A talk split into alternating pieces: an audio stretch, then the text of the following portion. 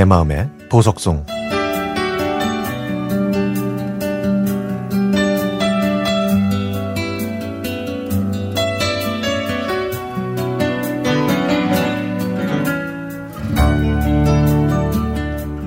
며칠 전에 아내와 성모도를 거쳐 교동도로 갔습니다. 교동대교를 지나자 대룡시장이 한눈에 들어오더군요. 한국전쟁 때 남쪽으로 피난 온 실향민들이 고향과 가까운 곳에 자리를 잡고 삶의 터전을 이루어 온 곳. 통일이 되면 제일 먼저 고향으로 달려가려는 염원 속에서 하루하루를 살아온 그들의 애환이 골목 곳곳에 묻어났습니다. 저는 전후 세대지만 부모님 세대가 겪으셨던 일이기에 그분들의 희로애락과 고달팠던 삶의 흔적이 고스란히 전해지는 것 같았습니다. 좁은 골목길을 사이에 두고 가게마다 맛볼 수 있는 음식을 내놓고 있어서 눈으로는 구경하고 손은 음식들을 입으로 가져가기 바빴죠. 볼거리도 아주 풍부했는데요. 문구점에서는 엄마와 아들이 아버지와 딸이 달고나를 만들고 가게 앞쪽에서는 추억의 간식거리들이 그 자리를 맴돌게 했습니다. 오래된 전파사에서는 한량이었던 아버지께서 즐겨 부르셨던 남인수 선생의 감격시대가 스피커를 타고 흘러나왔습니다. 아버지가 이 노래를 왜 좋아하셨는지 궁금해졌지만 현실에서는 그 답을 들을 수는 없네요.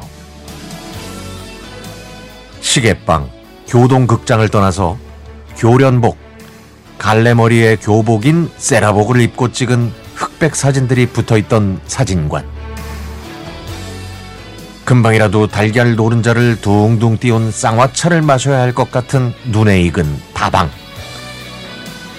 그 추억의 공간들을 지나자 나이가 지긋하신 할머니와 중년의 아주머니가 쭈그리고 앉아서 발, 빨래하고 있는 조형물이 있는 우물가가 나타났습니다. 저는 거기서 한참을 머물렀죠. 전쟁으로 모든 게 파괴되고 쌀 한 톨 얻어먹기도 힘든 고단한 삶을 살아왔을 아주머니의 웃고 있는 조형물에서 제 어머니를 봤거든요. 쓰러져가는 종갓집으로 이 시집 오신 어머니는 40대 후반에 농내장과 백내장으로 시각장애 1급이 되신 아버지를 대신해 팔남매를 온몸으로 끌어 안으셔야 했습니다. 무거운 함지박을 이고 이 집 저 집을 돌아다니시며 등이 휘는 줄도 모르고 고된 농사일만 하시다가 뜨거운 여름날 호련히 먼 길을 떠나신 어머니. 그러셨던 어머니가 다시 살아오셔서 봄 햇살 가득한 우물가에 앉아서 빨래하며 이런저런 이야기를 하시는 것 같았습니다.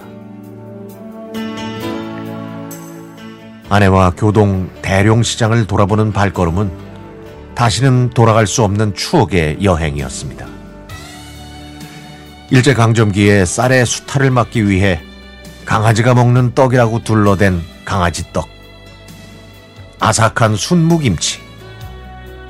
바삭한 강정을 양손에 가득 들고 집으로 돌아오는데 제 아내도 저희 어머니처럼 서산으로 지는 노을을 바라보면서 중얼중얼 이야기를 하는가 싶더니 어느새 배시시 웃고 있네요.